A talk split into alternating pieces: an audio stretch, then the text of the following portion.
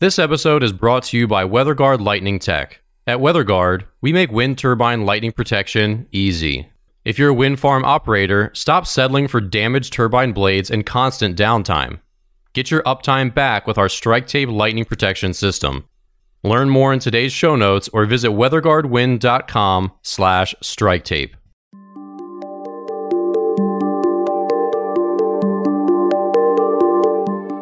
Welcome back. I'm Allen Hall. I'm Dan Blewett, and this is the Uptime Podcast, where we talk about wind energy, engineering, lightning protection, and ways to keep your wind turbines running.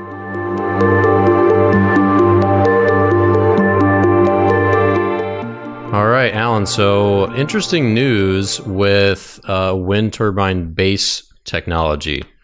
So three D printing, it looks like they're uh, testing the capabilities to three D print these concrete bases, which is going to have the implication of allowing wind turbines to get a lot taller. So what do you got on this subject? Well, it's it's the evolution of three D printing, right? It's gone from making little plastic toys uh, to making jet engine parts, which G E has done for a number of years now. And now we're into concrete. Why not, right? Concrete's the next step. Why not make it out of concrete? Uh So the article I saw was really interesting about how they're just sort of zigzagging these little, uh, it's like a nozzle. So it kind of looked like it's like a squirting out nozzle of concrete. Yeah. So I know you're you're uh, not a millennial, so you're not on Instagram as much, but I've seen some of this on Instagram, and they've actually been doing this, like trying to build houses in, in lower socio socioeconomic uh, mm-hmm. places. You know, like some uh, yeah. smaller countries, they can whip out a whole house by three D printing the walls of, like this. So I've seen this before. Out of concrete or plastic? And it, out of, out wow. of concrete. Okay. Out of concrete. So this isn't this isn't the first time I've seen this, but it's the first time I've heard about it in, in the wind turbine industry. So yeah, they like the and I don't know if this is their final design by any means, but the photo that you and I are both looking at is, you know, this uh, inner inner wall essentially with like the zigzag pattern, kind of like the way uh, cardboard right. is, right? It's got the top layer, the bottom layer, zigzag, and, the, and the zigzag. Right. That seems to be what they're doing to to save, I'm sure, just volume so of concrete. Just, since it's a, you know, the load is down, you know, it's pushing down on it. It doesn't does, really need to be well, does solid. Does it just spiral around then? Is that, or is it actually like a printer, like a uh, inkjet printer where it's just zipping left and right, zinc, zinc, zinc, zinc to make the, to make this thing? No, it follows it. Yeah, it follows it exactly. I mean, you can kind of see the way the concrete flows. Like it, it, it, it follows it, and it just. Uh, so I guess they kind of set it up like, how would I liken this? Uh, it's it's one of those structures. It looks like, you know, like a like a crane. Yeah. And it, you know, it just it follows its pattern like a C N C machine, wow. and it just okay. keeps pumping it, and then it repeats and just goes around, around, around, around, around. So, yeah, it's really interesting. I just never thought about the application here because I didn't realize that the bottleneck for the height of this is is uh, car transport or truck sure. transport. So obviously these precast concrete parts, they have to be shipped from the sure. factory to the, yeah. the site. So they obviously max out on how wide right. they can be and still be shipped on the regular roads. So that's the bottleneck. And this, I guess, effectively eliminates that because they can just cast it on site using the three D printer, which is pretty pretty fascinating. So now they can do go way wider. And thus get up to, I guess, twice as tall, it right, sounds so like. Right, so if you increase the width of the base, that means you can go taller, right? And that's kind of mm-hmm. how it would work. Wow, that's pretty cool. Did, is, I, I'm just trying to envision how this works in my head. So they got, what, a guy on the concrete truck just sitting back there ladling in this concrete into this machine to just squirting it out? That's kind of how it would go. As a well, I, I I doubt it's a ladle, right. but it's. I think they just, they pump concrete into the, the hopper and then the... the hopper of this three D printer then pumps it through to the nozzle. That's got to be so, tricky. Yeah, that same thing. You know, because plain, you ever, you ever, you ever pour a driveway? Come on, I mean, have you, have you worked with concrete? What? I've not. I've not. you haven't. I haven't. I've worked with my hands a good amount. I can oh, weld. Okay. All right. All right. Uh, I can do lots all of right. stuff, but uh, I've not. Well, you haven't concrete. lived until you poured concrete because there's nothing as wa- just sucks the water right out of every pore of your body. Your hands never feel as dry as when you're working with concrete, even though it's wet. Mm-hmm. Uh, but it's like this. It's like working with. Uh, uh, it's worse than Play-Doh. You know, it's working with something that's gooey, and it doesn't want to hold its shape. So I, I'm not sure how do you get the right consistency on this, where you can lay it down where it doesn't want to run and ooze everywhere, and yet still be tacky enough when you come around with the next layer that it wants to still adhere to it. So that's got to be, uh, can you imagine if you're doing this? Okay, I'll give you the, the two extremes. We're doing this in Denver, Colorado, and it's cold outside. It's January. Well, there's no way this is going, right? And, and I'll go the other extreme. I'm down in someplace really, really hot, like Australia in this in January, because that's when that's summer, right? It's summer in January in Australia. The the temperature and the humidity has got to play really into that, wouldn't you think? Like you, you got to be able to get it get it down where it still sticks, and you can still build upon the previous level before it hardens, but it can't be too soft either, or it's going to collapse under its own weight. Right? Yeah, and my understanding of it is that there's there just is a lot of high-tech chemistry nowadays uh, with concrete. Just looking at the just uh, have you seen some of the auto leveling stuff that they use for like foundations and for retiling a floor, stuff like that? It's just really thin, thin essentially. Set, yeah. And so they call it they call it auto auto, auto leveling, where it's it's just thin enough where it'll you know it'll spread out and it'll pool where it's you know yeah. got a pool, and yeah. it'll. Just just like water will fill the fill the vessel that it's you know poured into, this thinner concrete will do the same thing and sort of well, level itself. Go. So just piecing little things together. That seems like that's uh, so whatever whatever they're they're three D printing these with, it's definitely like a proprietary sort of mix. And a, sure. I mean, they're they're really working hard, I'm sure, to get the viscosity and, like you said, the stickiness right. and all that stuff yeah. right to to make it work. But yeah, they've been doing this with houses, and you know on hmm. a small scale, like kind of like little village, kind of like huts, and uh, they can just three D print the walls in a wow. day and just throw a roof on it, and they're going, versus you know having to do the real masonry work, which is some really both difficult and skilled labor. So is so. this supposed to be used out in the ocean or just on land? Does it say? I think on land. And the, and the other thing that they talked about, this baffle yeah. design. So, you know, again, we're still looking at the right. same photo where it has that waviness yep. inside of it. And some, and that's, that provides a natural insulation mm. for homes. So if you made it out of concrete, that's, and it doesn't have anything, just say it, let's just for the sake of ignoring engineering for a minute. It doesn't have any, say it doesn't have any reinforcement bar or reinforcement, metal reinforcements, then it's pretty much recyclable in a sense. You just, you would just grind it up and call it a day, or slice it up into rings and do something else with it. It probably has a pretty long lifespan too, you would think, if it if it does do what we think it does. That's kind of that's interesting, right? Because uh, yeah, right every sure. part we were trying to work on these wind turbines, we're trying to get rid of waste, and we're not just delaying the inevitable, like with the existing wind turbine blades, where we're going to bury them twenty years from now, the ones that come out of the factory today. Uh, maybe G E's thinking a little more ahead and saying, "Hey, let's just use and this is using recyclable material, just like the the company that was making the towers out of wood."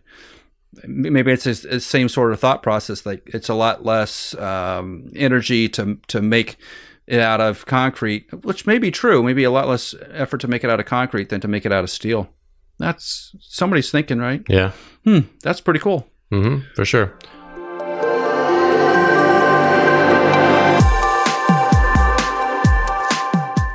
So other uh, big piece of tech on our radar. So we, we talked about this a little, a little bit about, or we talked a little bit about this in our previous podcast, but kind of wanted to go a little bit deeper on floating wind yep. turbines. So the high, the Hywind farm is the only floating wind farm in the world. It's outside right. of Scotland, and it's in twenty-six hundred feet. Well, I don't think it's in twenty-six hundred feet of water, but the technology they use is good for up to twenty-six hundred feet of water. And this is the spar technique, where they're essentially... Uh, they have this long anchoring floating tube, essentially filled with uh, heavy ballast. So it's got five thousand tons of iron ore in the wow. bottom to keep it float, you know, to keep it upright. And then they anchor the, the turbine to the top of it. And then once they've done this in the harbor, they tow it out to its final resting position. And then they have three slack mooring lines that connect it to seabed anchors. And that's what kind of keeps it in its same little general, you know, spot. Uh, they're not tensioned, and so it's going to just kind of stay put and keep the, the lines are going to kind of keep it in the same place. But um, pretty interesting. And they say they say that technology is good for up to twenty-six hundred feet deep, which is about ten times deeper than right. the current yeah. offshore rigs that yeah. are fixed yeah. to the seabed. So what are what are your impressions seeing this? There's a couple of really cool cool YouTube videos showing the Hywind farm being built. It's a really impressive, like big big offshore uh, or. What is that? Uh, that that crane just a crazy, some crazy big machinery needed to get this right. done. Because they had to hoist the entire fully built, fully assembled wind turbine on yep. top of the uh, of but its isn't base. That, is, so as they get bigger and bigger and bigger, that essentially pushes them to make them right on the beach, right? Uh, you can't necessarily assemble those a thousand miles. Well, in Scotland, you're not really that far from the, the water, no matter what you do. But uh, it's, you're kind of limited in where you can build something like that, right? It's got to be pretty close to the shore because you don't want to have to haul that around t- through town to get get it out into the ocean. But the it's sort of like a it's like a buoy, right? It's it's similar. It's just got a weight on the bottom, and it's quasi anchored to the seafloor with a cable or cables, and then you got this wind turbine on top of it. Mm-hmm. But did, is the advantage then, just having watched a little of the videos, it didn't really get to the what's the super advantage besides I can put it in places I otherwise couldn't mount it to the seabed floor.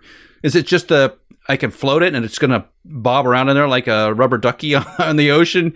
On the ocean, is that sort of the philosophy? Because it, it it's still buoyant, right? It's it's not sinking to the bottom of the, yeah, it's still, still buoyant, buoyant, right? So it's mm-hmm. got it's it, it must be just counterbalanced such that it must not rock a lot, right? Because it and it must have some sort of control system on it too, because otherwise it'd want to drift when the winds come. It's always going to be going away from the seashore.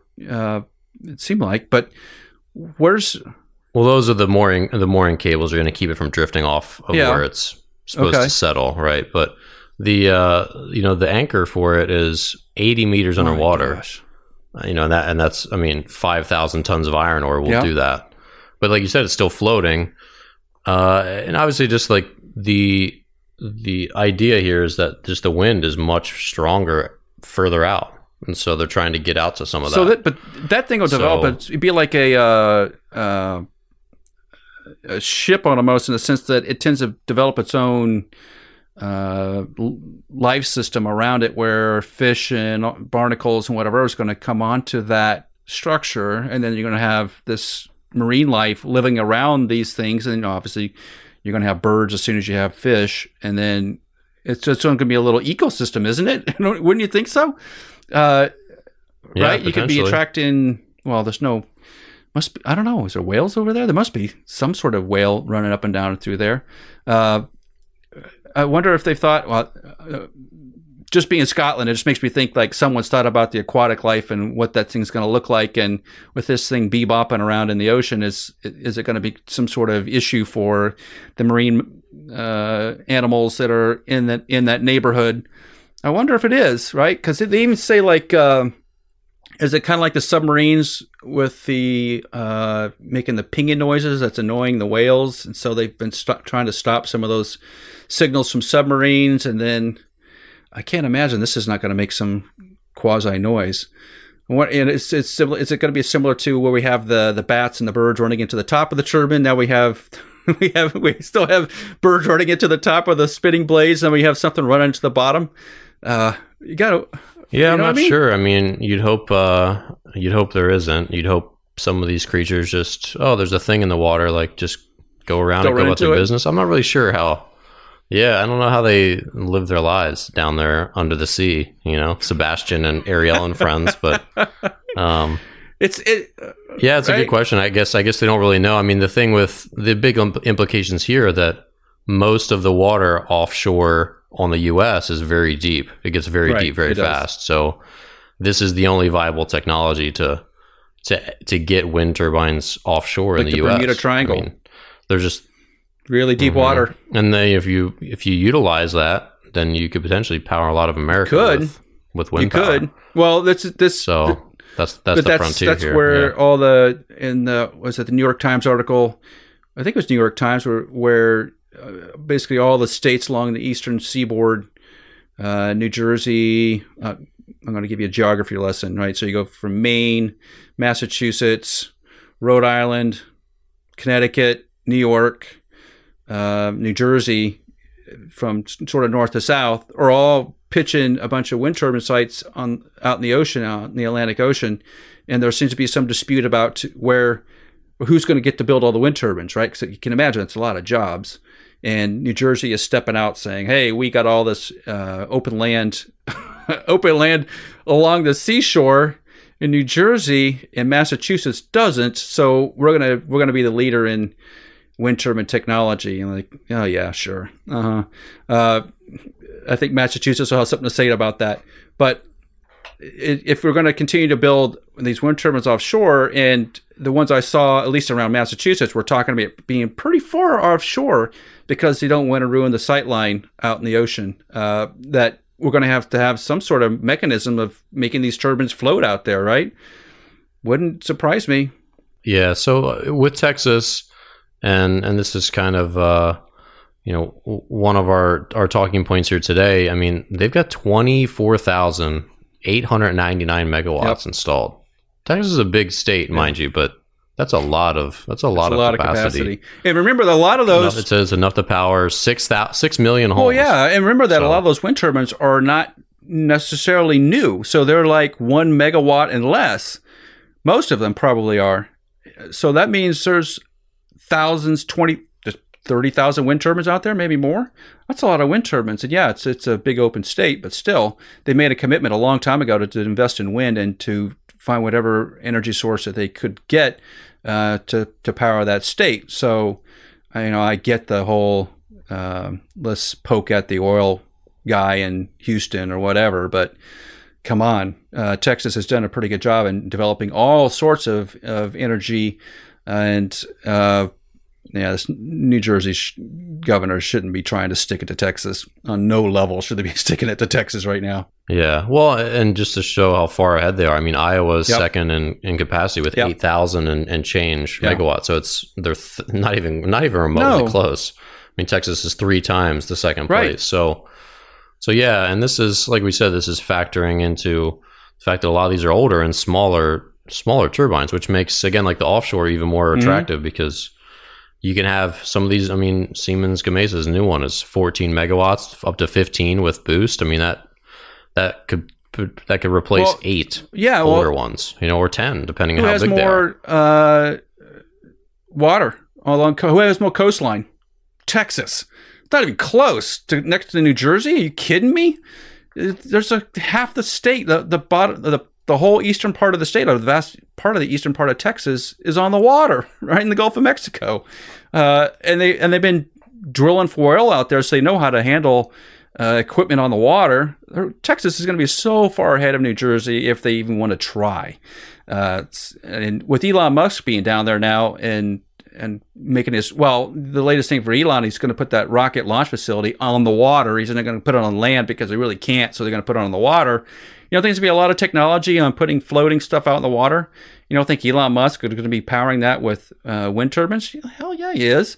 Come on, right? Uh, so we're, it's going in the right direction. I just hate this little state-to-state stupid squabbles we get in, which is pointless. And at, the, and at the end of the day, if you're really concerned about making the Earth a little bit better, then does it really matter if Rhode Island's making wind turbines too? Does it really, really matter? No, it doesn't matter at all. Build your wind turbines, be happy you are, yeah. and stop sticking it to somebody else. It's ridiculous.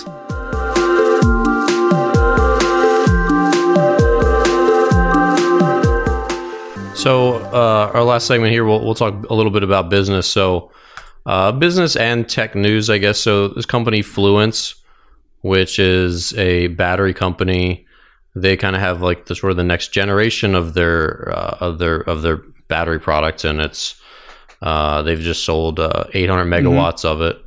And these new versions come in a ten-foot right. cube, so it's a lot easier to ship. Their previous one uh, with these big, um, what do you call these batteries? They're, they're just, it's escaping me at this moment, but they're just these large, high-capacity.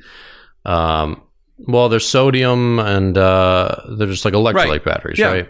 And uh, so obviously they have to take a little bit of a bigger form right. factor um, to have bigger right. storage. But so what they're now starting to, to scale down. So this company Fluence used to have ones that were basically the size of a uh, of a truck bed or a, um, a shipping right. container. Funny that we were just yeah. talking about that. And now they're down to about a ten-foot right. cube, which is obviously much easier to transport. Mm-hmm. And so just like anything else, the technology is improving and they're right. getting smaller. So, uh, you know, where do you where do you see these kind of fitting in to all of this? I mean, is battery storage going to be a big thing yes. going forward?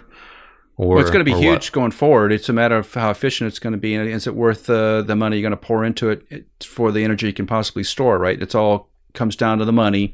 At the end of the day, it's all about the money.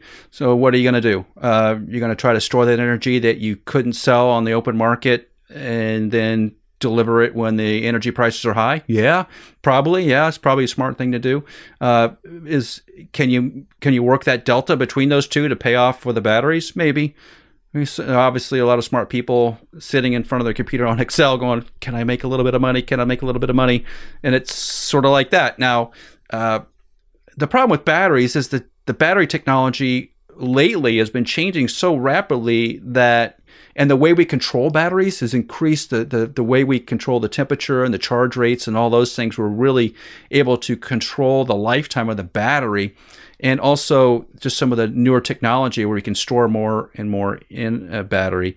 That the, the scary part is you make this investment and then six months later, Elon Musk comes out with the super giga battery thingamabob, and then he just wiped you out.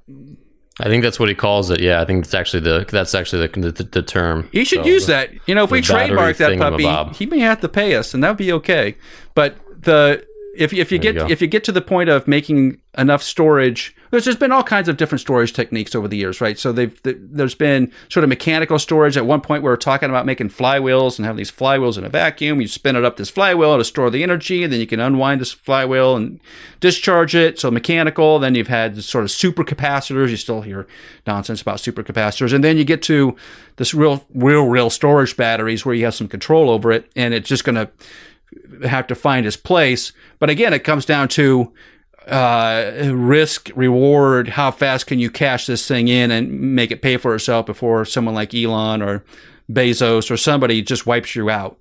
Because that's that's inevitably what's going to happen here, is that one of the bigger players is going to come in and squash you like the bug that you are. And okay, right? You got to be prepared for that. Um, so be prepared to get your money out as fast as you humanly can.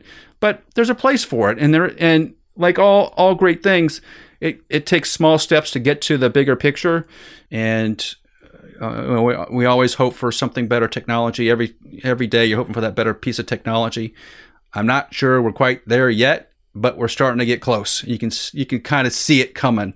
And was it uh, Tesla the other day was talking about um, some improvement, more improvements in batteries and what the future beholds. So now, who do you bet against, Dan? You go to you go to Vegas and you're saying, I'm going to put my money on Bob Smith's battery pack emporium, or am I going to put my money on Elon Musk, the billion dollars in in in uh, SpaceX and Tesla? Would say people are going to put their money on Elon Musk.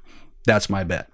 Yeah, he's obviously going to have a lot more resources to throw at battery yeah. technology, but at the same time, I don't know that his the tech they're working on is going to be the same tech that these companies are working on, because obviously there's a lot of different types of batteries yep. and applications. So, you know, I think it just depends on where they're focused and, and where yeah. that what the the prize they'll have their eye on is. So, I, but you could definitely see one of these smaller companies getting acquired by them. Oh yeah. Or, whatever that's your dream, it is, right? You know, that seems like an Silicon easy Silicon Valley dream. Yeah, because I have this. I mean, especially if you're not struggling to turn a profit, you know, we yeah. were talking about uh, some of these electric aircraft companies on Same deal. Uh, our other podcast, Struck. And yeah, if you're just going along and someone wants to put you in their portfolio and give the, uh, Cash all the out. equity holders a nice payday, I mean, that's rescued a lot of entrepreneurs. Move to the Jersey the, Shore. You know, recent. yeah. Why not, right? Come on. I mean, there you go. You get fist pump with your quarter That's billion right. dollars. Drive and around in your... Never right. even turned a profit. So, well, speaking of which, uh, as we wrap up, let's talk a little bit about some of these, uh, the bigger wind turbine manufacturers and, and just yeah. companies and, and their stocks. So, uh, we got Suzlon, G E, Siemens Gamesa, and Nordex. Obviously, G E's been struggling right. as a company.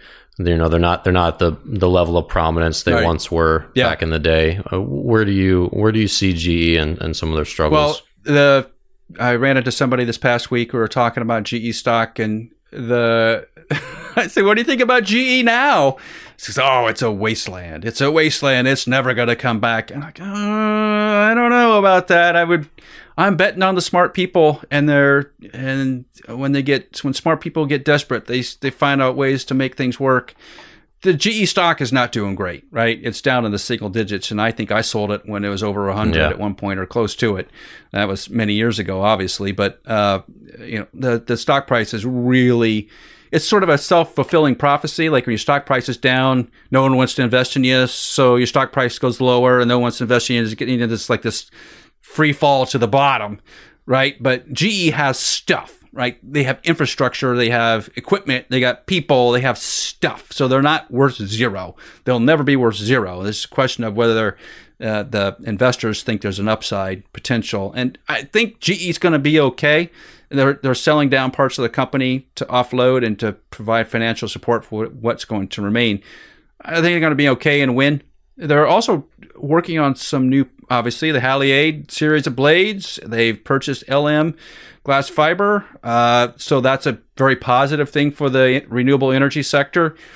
They're going to be okay. They got it. I think at least on the renewable energy side, they're going to be just fine. It's some of the other ones like Suzlon that you got to worry about that have struggled financially. Now they had this economic downturn. They were struggling beforehand. Are they going to be able to make it out or just just be gobbled up? You're seeing a lot of consolidations, and if you watch some of these stock prices, you'll you'll notice uh, how that how that consolidation goes. At some point, you, your stock price is low enough that they can just gobble you up and say, "Hey, look, it's better to sell to us than to go away." And that's sort of what's happening with some of these wind turbine companies. So the the big players are getting bigger. The Siemens Gamesas of the world, the Vestas of the world are getting bigger and bigger and bigger, and the smaller players are going away. At least on the O E M side, you can see that, and you can watch that in the stock prices too. People are betting on what they think are the theoretical winners. So Vestas, Siemens Gamesa are probably tops tops of that list right now, at least.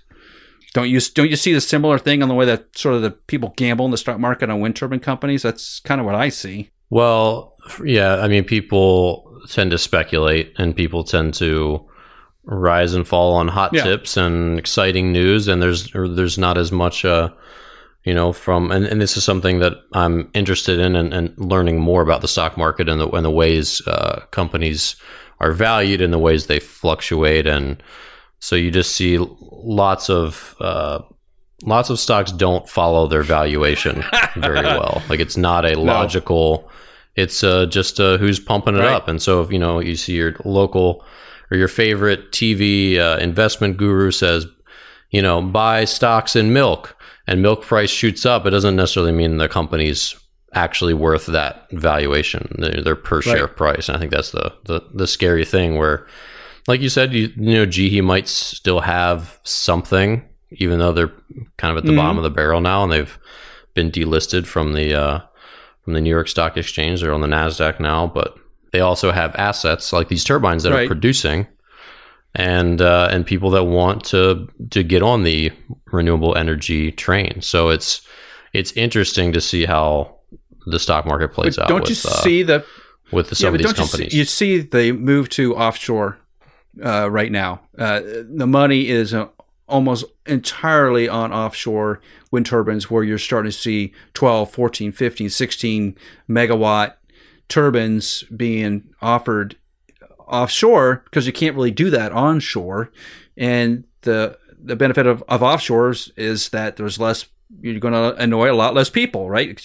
Really can't see it, and it's offshore, it's not bothering anybody, and the winds are better. It's, it's sort of a good combination, right? You can build it as as big as you can sub- buoy it up out there on, on the water, and and there seems to be a lot more emphasis on, just from what our company sees, the the ground-based wind turbines will always be there because some people some places are just landlocked, but from a, a larger industrial scale, Uh, from a country standpoint, if you can power some some parts of your country, and a lot of cities tend to be based near the shore, like in the United States, right? So the biggest cities are near the shorelines. Then it may make a lot of sense to start putting wind turbines out in the ocean and feeding them that way. So like the the Siemens Gamesa part, like Siemens Siemens appears to be doing the offshore wind, and Gamesa tends to be doing the onshore wind.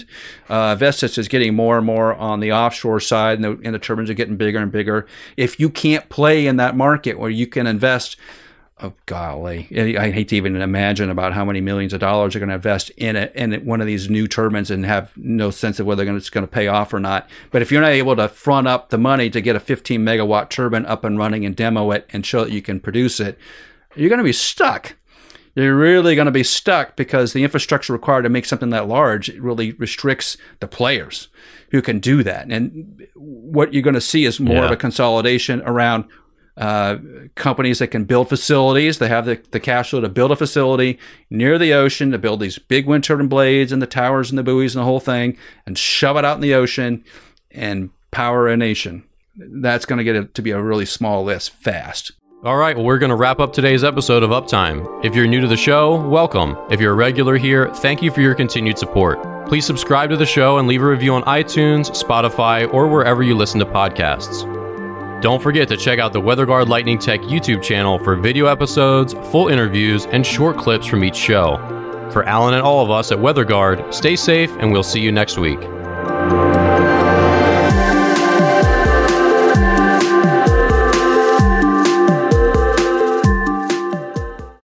Is downtime causing you financial pain and putting a stop to your power production for months on end? It's no secret, lightning strike damage is a major cause of wind turbine downtime. This damage is preventable with our easy-to-install StrikeTape lightning protection system for wind turbine blades. Our incredible engineering, build quality, materials, and edge sealants withstand up to five times more abuse in the toughest weather and lightning conditions. And we've got the research to prove it. If you're tired of constant downtime, we can help. Reach out to us at weather guard wind dot com and schedule a free call. We'll get your uptime back in no time.